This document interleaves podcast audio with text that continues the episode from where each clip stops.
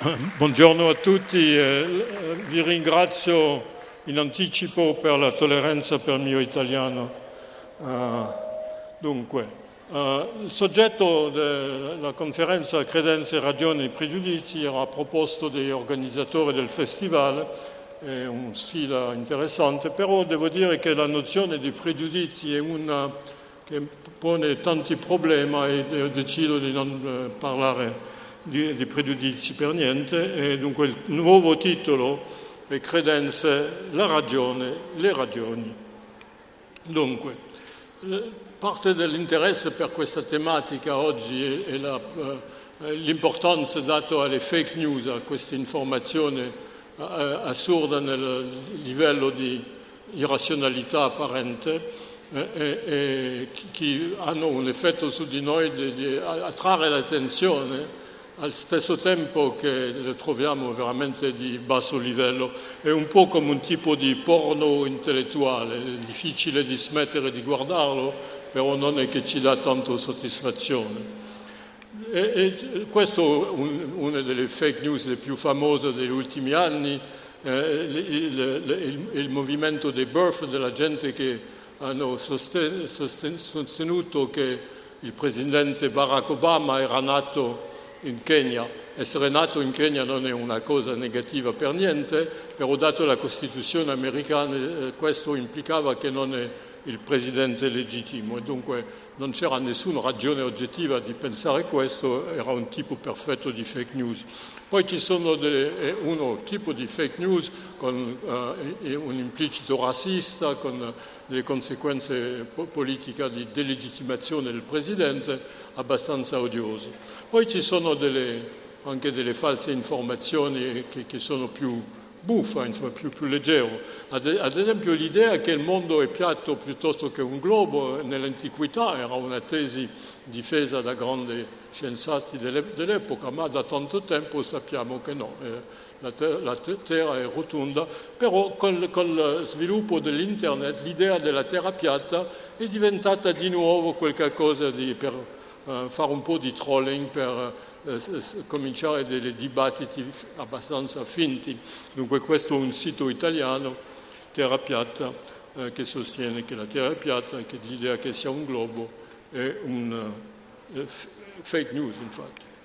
ma la nostra reazione tipica davanti a questo tipo di informazione d'apparenza molto irrazionale, di, di chiedersi come è possibile comprendere e tollerare che altre persone abbiano credenza che noi troviamo profondamente irrazionale. E poi in più queste persone considerano le nostre credenze irrazionali, c'è un motivo di, eh, indignazione eh, o di essere stupiti anche. Ma una possibilità sarebbe di pensare che la gente che difendono questa idea eh, non, non, hanno la ragione, non sono esseri di ragione come noi, ma questo non è il nostro atteggiamento. Se dei, piccoli bambini hanno delle idee completamente irrazionali e buffe, non siamo arrabbiati o indignati, eh, eh, va bene, eh, eh, eh quello che succede è, non, dubbi, non, abbiamo dubbi che loro hanno la ragione e quello che ci irrita o stupisce è che loro non sembrano fare un buon uso della ragione che hanno. Poi questi esempi di fake news, di cose poco serie come la nascita di Obama in eh, Kenya o l'idea che la terra è piatta, sono, come dicevo, un po' di porno, non è tanto interessante. Gli stessi problemi, fino a un certo punto, si ritrovano eh, in, in, dibattiti più seri, più autentici e anche in discussione privata. Dunque i dibattiti sui vaccini e, e l'obbligazione di vaccinare, eh, sui immigrati e fino a quando possono essere accogliati o non, ci sia un dovere, ci sia una possibilità. Eh, eh ancora i dibattiti sulle limiti della libertà d'espressione eh, sono temi su cui abbiamo tutti delle idee molto eh, forti, delle profonde convinzioni e siamo facilmente indignati della gente che hanno le opinioni opposte. Io sono così. Eh, E, e, dunque ritroviamo in queste cose più serie lo stesso problema di un'apparenza di razionalità. E anche nella vita privata eh, eh, possiamo avere conversazioni con eh, persone della famiglia, con amici, su dove andare in vacanza, sul tuo futuro professionale, sulle cose del malessere di un amico e anche delle volte sono conversazioni eh, simpatiche, ma delle volte siamo indignati delle razionalità eh, eh, delle persone con cui non, non andiamo d'accordo. Eh, dunque, eh, anche in queste cose ordinarie eh, siamo pronti a trovare irrazionali le credenze degli altri. Eh, e, e, che cosa è la razionalità? Che cosa è la ragione? Eh, che siamo disposti a pensare che gli altri con chi non andiamo d'accordo usano così male. E la ragione è un tema importante nella filosofia dall'antichità, almeno da Aristotele, anche da Plato e c'è una visione standard con molto diverse forme, ma che esiste ancora oggi e che si può spiegare così. Primo, l'idea iniziale che si, si trova già da, nell'antichità è che la ragione è, è, ciò che ci rende superiore agli altri animali. La somiglianza tra gli umani e altri uh, animali è stata sempre una cosa un po' imbarazzante, insomma e immaginare che abbiamo potere molto superiore, molto diverso di, que- di quelli degli altri animali, eh, ci aiuta a pensare eh, come veramente superiore. Dunque la ragione è stata eh, una de- delle superiorità generalmente riconosciute agli esseri umani. E, e poi in questa visione standard classica della ragione, eh, c'è una spiegazione della, perché delle cose, della funzione della ragione, perché ragioniamo. E l'idea è che lo facciamo per arrivare a credenze vere o migliori decisioni, è un strumento della, della conoscenza e della cognizione individuale che ci permette di andare molto più avanti. Uh, e, e, come facciamo per ragionare? Come funziona questo sistema che ci permette di andare così avanti? Ma se stiamo seguendo regole di logica o di probabilità o un equivalente psicologico di queste regole formali.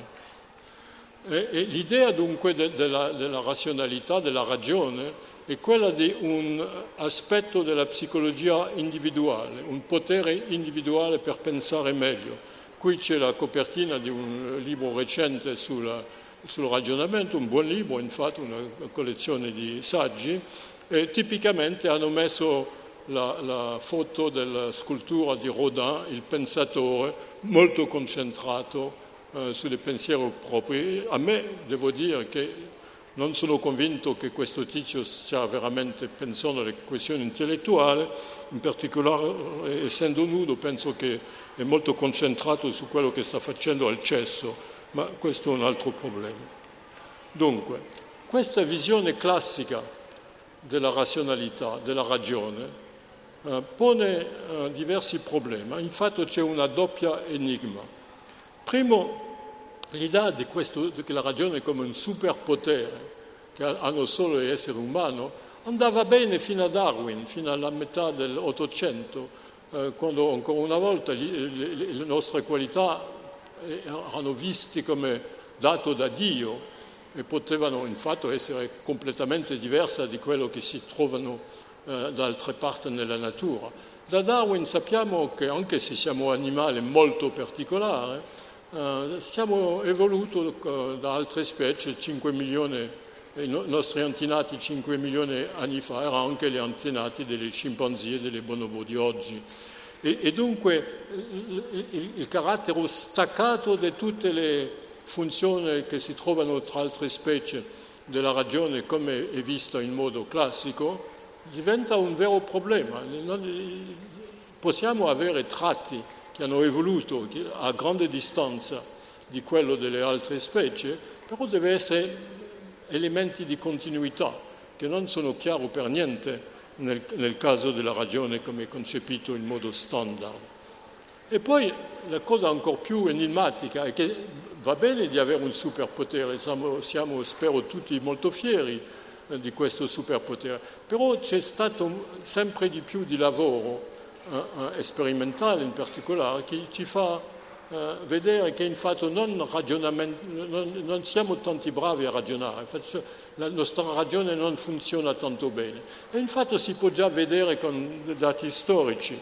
Dunque questo è, è, è Isaac Newton, che era uno dei più grandi, possibilmente il più grande scienziato della storia umana, è lui che ha trasformato la fisica in una vera scienza in senso moderno del tema, ha fatto un contributo fondamentale anche alla matematica e altri domini. Dunque un, un, nessuno può pensare di avere più ragione che aveva Newton. E dov'è il problema? Il problema è che uh, uh, quando è morto ha lasciato un milione di parole su, che aveva scritto di notte e che sono state conservate in istituzioni accademiche, tranne per quasi un milione di parole che sono state disperse, eh, che non interessavano nessuna istituzione e che dopo sono state in parte ritrovate. E dunque la verità è che eh, Newton ha scritto quasi un milione di parole su un altro dominio, sull'alchimia, era un alchimista, ha passato quasi 30 anni della sua vita eh, a fare dell'alchimia, di notte a, a, occuparsi della fornace dove stava cercando di, tra, di, di, trasmutare le sostanze. E di questo lavoro, come di tutto il lavoro dell'alchimia, non resta niente. E come mai un, un uomo con un tele, tale intelligenza, tale, tale capacità di, ragionamento, non, non, ha usato la sua ragione per dire che ha un investimento di attenzione, di tempo, di forza, di ragionamento totalmente privo di interesse. Dunque la, questa combinazione di estrema razionalità, estrema intelligenza e di stupidità e di idiozia si trova così spesso, non solo in, in Newton, ma in tanta gente che devono tutti sospettare che esiste anche dentro di noi. Poi a livello sperimentale ci sono negli ultimi 60 anni stati tanti esperimenti che hanno dimostrato che su problemi di ragionamento eh, semplice eh, la gente, cioè noi, eh, eh molto spesso eh, ci sbagliamo, facciamo degli errori di ragionamento abbastanza eh, elementari. Questo è un esempio un po' meno discusso nella letteratura. Dunque, que- quella c'è la situazione, ci sono tre persone, c'è Guido, e Guido è sposato, e Guido sta guardando Fulvia, e Fulvia sta guardando Tonio e Tonio non è sposato. E questi sono i dati presentati a partecipanti ai nostri esperimenti e la domanda che, che è fatta è c'è una persona sposata che guarda una persona non sposata? E il scelto di risposte è sì, no o non si può dire. Pensateci un attimo. C'è una persona sposata che guarda una persona non sposata?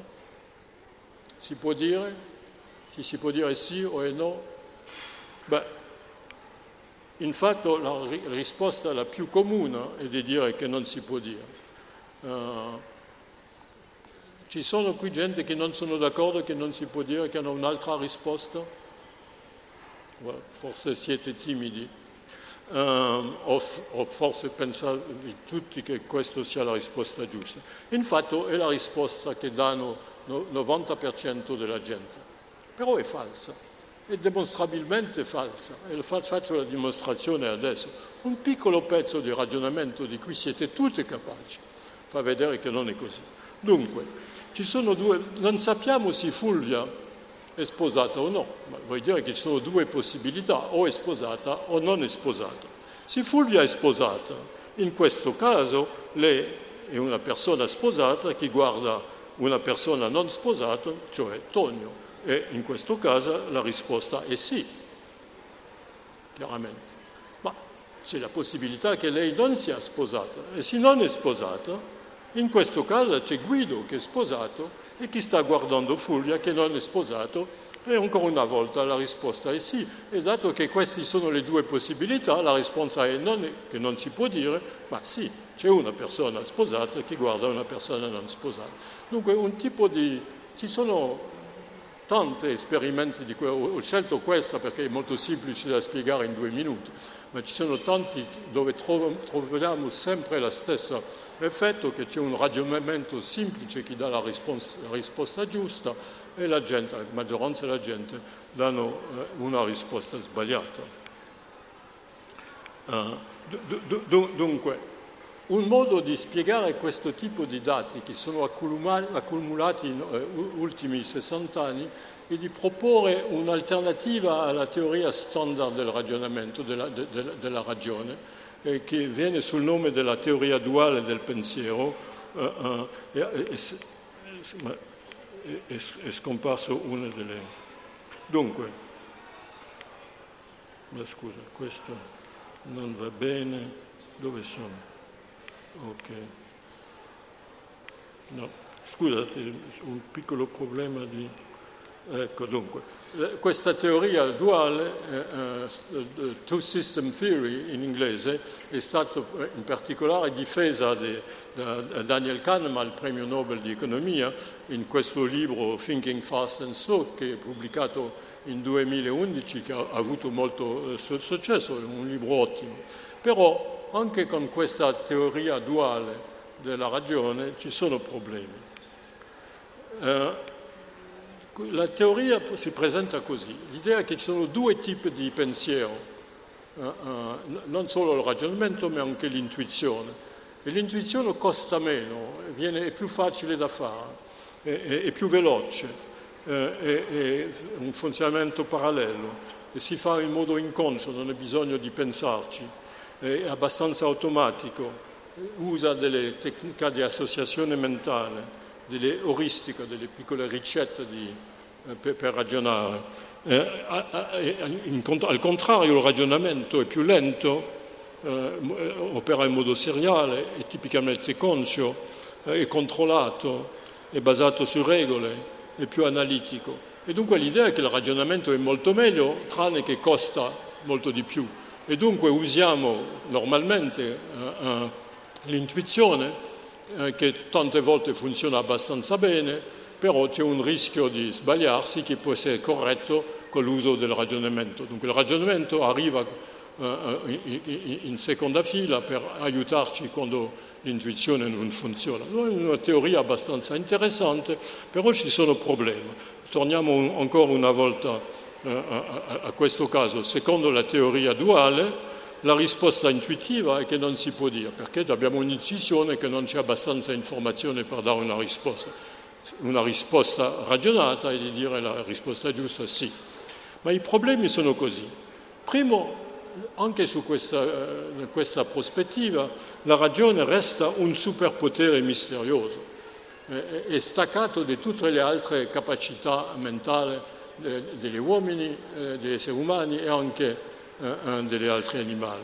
Secondo, non è che ci aiuta, ad esempio, come un caso come, come quello di Newton. Quando Newton faceva l'alchimia, ragionava, ragionava in continuazione. Sono argomenti di ragione l'uno dopo l'altro. Dunque non era messo in via sbagliata attraverso l'intuizione, la ragione lo portava all'errore. E poi i dati sperimentali, che ci sono sempre di più, fanno vedere due cose, che primo spesso l'intuizione funziona meglio della ragione, si sbaglia meno, e questo non va bene con la teoria duale, se, la, se l'intuizione si sbaglia meno della ragione, perché pagare il prezzo più forte del ragionamento?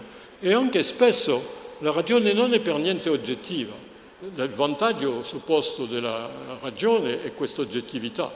Infatti non c'è, eh, la ragione non è particolarmente oggettiva.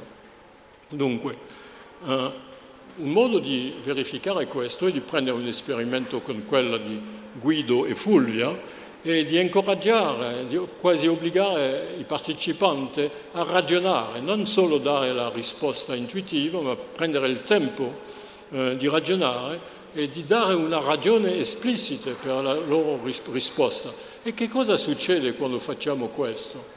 Migliora la performance?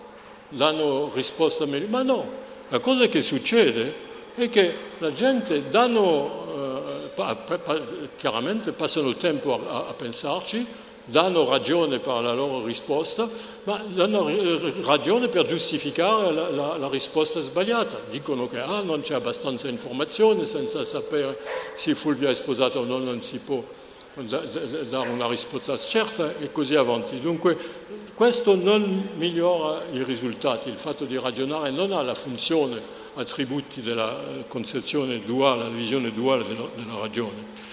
E poi il fatto, la, la cosa che è sempre più evidente, e c'è molto lavoro sperimentale che dimostra, è che su qualsiasi intuizione siamo sempre in grado di trovare ragione per giustificarla anche per le intuizioni le più sbagliate, non c'è problema. Un, un bellissimo esperimento che è stato eh, l'ispirazione di tanti esperimenti un po' più complessi e anche bellissimi, è stato fatto da due, due psicologi americani, Nisbet e Wilson, in un uh, shopping mall, grande supermercato. Dunque c'erano donne davanti a un, un uh, uh, commercio di, di, di vestiti e, e le, le, donne viene chiesto quali sono i colon di migliore qualità, con quattro paia di colon davanti a loro. Okay. Poi viene questa loro ragione, le loro preferenze. Ok, toccano le colonne, ci pensano, eh, hanno una preferenza e danno la ragione della preferenza. Eh, infatti, le quattro paia di colonne sono tutte identiche, non c'è differenza, sono le stesse niente differenza. Eppure le partecipanti hanno preferenze ed hanno ragioni per giustificare le loro preferenze. E questo si è fatto con uomini, donne, eh, anziani, eh, bambini, su tutti, tutti i tipi di soggetto e funziona sempre. Dunque, sembra che le nostre ragioni servono a difendere le nostre intuizioni dunque che, che le intuizioni vengono prima e quando usiamo la ragione dopo non è per corre- fare una correzione dell'intuizione, è per rinforzare l'intuizione, darci, dare all'intuizione una difesa pubblica più sviluppata. Dunque, questo è stato uno dei nostri punti di partenza con il mio collaboratore Hugo Mercier, quando avevo scritto questo libro, The Enigma of Reason, l'enigma della ragione. E abbiamo sviluppato un approccio interazionista alla ragione. La ragione, diciamo, è prima di tutto una competenza sociale, non è un modo eh, per pensare meglio, non è una, una tecnica di mente per il pensiero individuale, gioca il suo ruolo nell'interazione con le altre. Dunque il pensatore di Rodin, eh, se è veramente un pensatore, che c'è ancora una volta, non è buon modello dell'uso del ragionamento. Invece il ragionamento succede ad esempio in comitato dove gente deve confrontare punto di vista diverso per prendere una decisione municipale, ad esempio. Questo io ho fatto un lavoro di campo antropologico tanti anni fa, queste sono due persone che hanno un argomento su un problema di divinazione, questi sono gli intestini di una pecora che è stata sacrificata e non sono d'accordo sull'interpretazione, hanno argomenti dei due lati.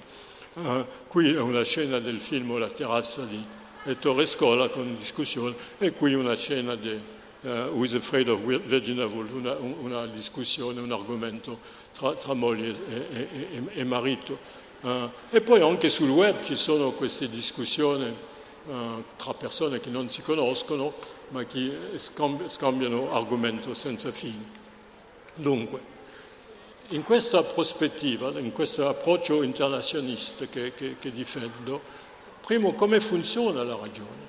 Eh, intuizione e ragione, diciamo, non sono due sistemi alternativi.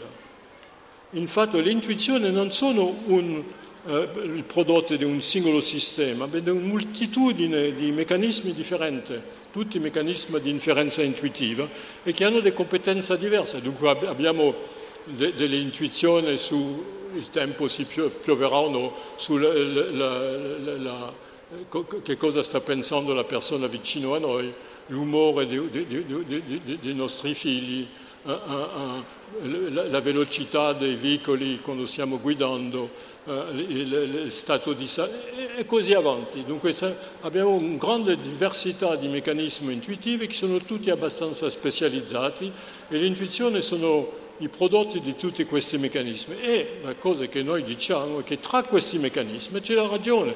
La ragione è uno di questi meccanismi che, di, di, di inferenza intuitiva. È un meccanismo che produce intuizione su che cosa? Su ragioni. La ragione sono intuizioni su ragioni. Non ho tempo qui di sviluppare in dettaglio, ma questa è l'idea di base. E che, qual è la funzione della ragione in questo tipo di contesto? Usiamo la ragione eh, per produrre ragione in due, in due modi, o in modo retrospettivo per giustificare nostra opinione o azione davanti agli altri, come un modo di coordinazione sociale, per avere un po' di controllo sul modo in cui siamo visti dagli altri, per stabilire insieme delle norme insomma, accettabili per tutti, e in modo prospettivo, non retrospettivo, usiamo le ragioni eh, eh, le ragioni come argomenti per convincere gli altri di cambiare le loro eh, opinioni e di prendere nuove decisioni. Dunque questi sono i due, tipi principali di uso de, de, de, delle ragioni, prodotte della ragione, e poi questo del lato della produzione, poi c'è un lato della valutazione. Quando altre persone ci presentano con giustificazioni loro, con argomenti per convincerci, siamo in grado, la ragione ci aiuta a valutare le giustificazioni degli argomenti e accettare o no di essere influenzato da loro. Tante volte sono argomenti accettabili, ci, eh, ci, ci, eh, ragioni giuste aiutano noi a capire gli altri meglio e a migliorare le nostre idee e opinioni. Però il fatto che eh, eh, siamo in grado di giudicare, di valutare questi argomenti, gioca un ruolo cruciale in questo. Se fosse solo un'affare di produzione di argomenti, sarebbe solo un modo di manipolazione degli altri. Eh, questo non ha senso, non, potrebbe evolvere, eh, perché, dove potrebbe venire la disposizione a accettare di essere manipolato in questo modo. No, accettiamo di ascoltare le ragioni perché siamo veramente in grado di valutarle. Dunque questo approccio interazionista fa due predizioni che non si trovano in altri approcci alla ragione o al ragionamento, sono veramente delle predizioni che non hanno nessuna versione nella psicologia del ragionamento, sono nuove e da, da, da quando qualche anno fa abbiamo pro, proposto questa idea c'è sempre più di dati sperimentali che, fanno, che confermano queste predizioni. Prima la, la, la prima predizione è, è, è meno controversiale dire che la produzione di ragione deve avere quello che in inglese si chiama un my side bias, una tendenza a difendere il, il, proprio punto di vista, non è oggettiva. Quando pro, eh, produ, la produzione di ragione siamo come avvocati che cer, cercano di difendere il nostro punto di vista. Quando lo scopo è di difendere il suo, il suo punto di vista è molto diverso del, del, del scopo di scoprire la verità la verità abbiamo il sentimento di aver già e a questo punto cerchiamo argomenti per convincere le altre. E, è, è, giusto e utile in questo caso che ci sia questo tipo di my side bias, il, il pregiudizio del mio lato, insomma. In valutazione, al contrario, eh, la valutazione di ragione dovrebbe essere più oggettiva, perché come lo diceva, se non è più oggettiva, questa interazione non serve a niente. E poi, e questa è veramente un'idea nuova e che eh, eh, con sempre più eh, eh, evidenza che sperimentale che la dimostra. Dunque torniamo ancora una volta al caso di Guido e Fulvia. E, e collaboratore mio, Ugo Mercier, con cui ho scritto, e altri, Nicola Clediere e Emmanuel Trouche, hanno fatto una serie di esperimenti con questo uh, tipo di compiti e anche altri tipi di esperimenti sul ragionamento. E, e dunque mettono i partecipanti in una classe dove qui sono, c'è, c'è posto de, de, per, per, 35 persone e in nero dove ogni quadrato è una, dove un posto dove una persona può sedersi, come una classe di scuola, e poi c'erano quattro sedi che sono rimasti vuoti in questo particolare esperimento. E a, tutte, a, a queste uh, 31 persone viene dato il problema di Guido e Fulvia. E hanno il tempo di scrivere una risposta e trovare una risposta e eh, vengono chied, chied, qual è la risposta. E dunque due persone su 31 hanno trovato la risposta giusta, sì, e tutti gli altri hanno detto non si può dire. Bene, questo è normale, come uno può aspettarsi, ma andiamo avanti. A questo punto sono incoraggiati a parlare con i loro vicini e cercare di convincere i loro vicini che hanno ragione. E poi chiediamo a qualcuno ha cambiato le sue idee, va bene, scriviamo e poi ancora una volta si va così avanti fino a che arriviamo all'unanimità. Ecco, ecco quello che succede. Progressivamente la risposta giusta cresce, convince sempre più gente, non c'è movimento in altra direzione, fino a quando, dopo 15 passi, in fatto tutti i partecipanti in, questo, in questa occasione sono convinti della risposta giusta. Voglio dire, questo significa che quando eh, stanno cercando di, di usare la ragione per trovare la risposta giusta, non aiuta molto perché hanno già un'intuizione che, e, e trovano ragione per a rinforzare la loro intuizione. Quando ascoltano le ragioni degli altri, sono molto più eh, oggettive, critiche, capaci di riconoscere buone ragioni e di rifiutare ragioni cattive. Non, nessuno di loro che hanno avuto a ogni passo la risposta giusta sono stati convinti di loro che avevano la risposta falsa. Dunque, il ragionamento individuale, eh, solitario, fatto da solo, in ricerca della verità si, o della soluzione giusta, non è affidabile. Può succedere, può non succedere, tante volte non succede. E tipicamente non aiuta tanto a, a andare al di là di un'intuizione iniziale. Cioè, su tutti i tipi di problemi e domande abbiamo abbastanza velocemente un'intuizione. Prima di aver studiato il problema, ragionato a fondo sul problema. E a questo punto la ragione viene solo a confermare l'intuizione. Gli individui fanno un migliore uso della ragione quando discutono con gli altri, perché siamo bravi a trovare le idee giuste delle altre.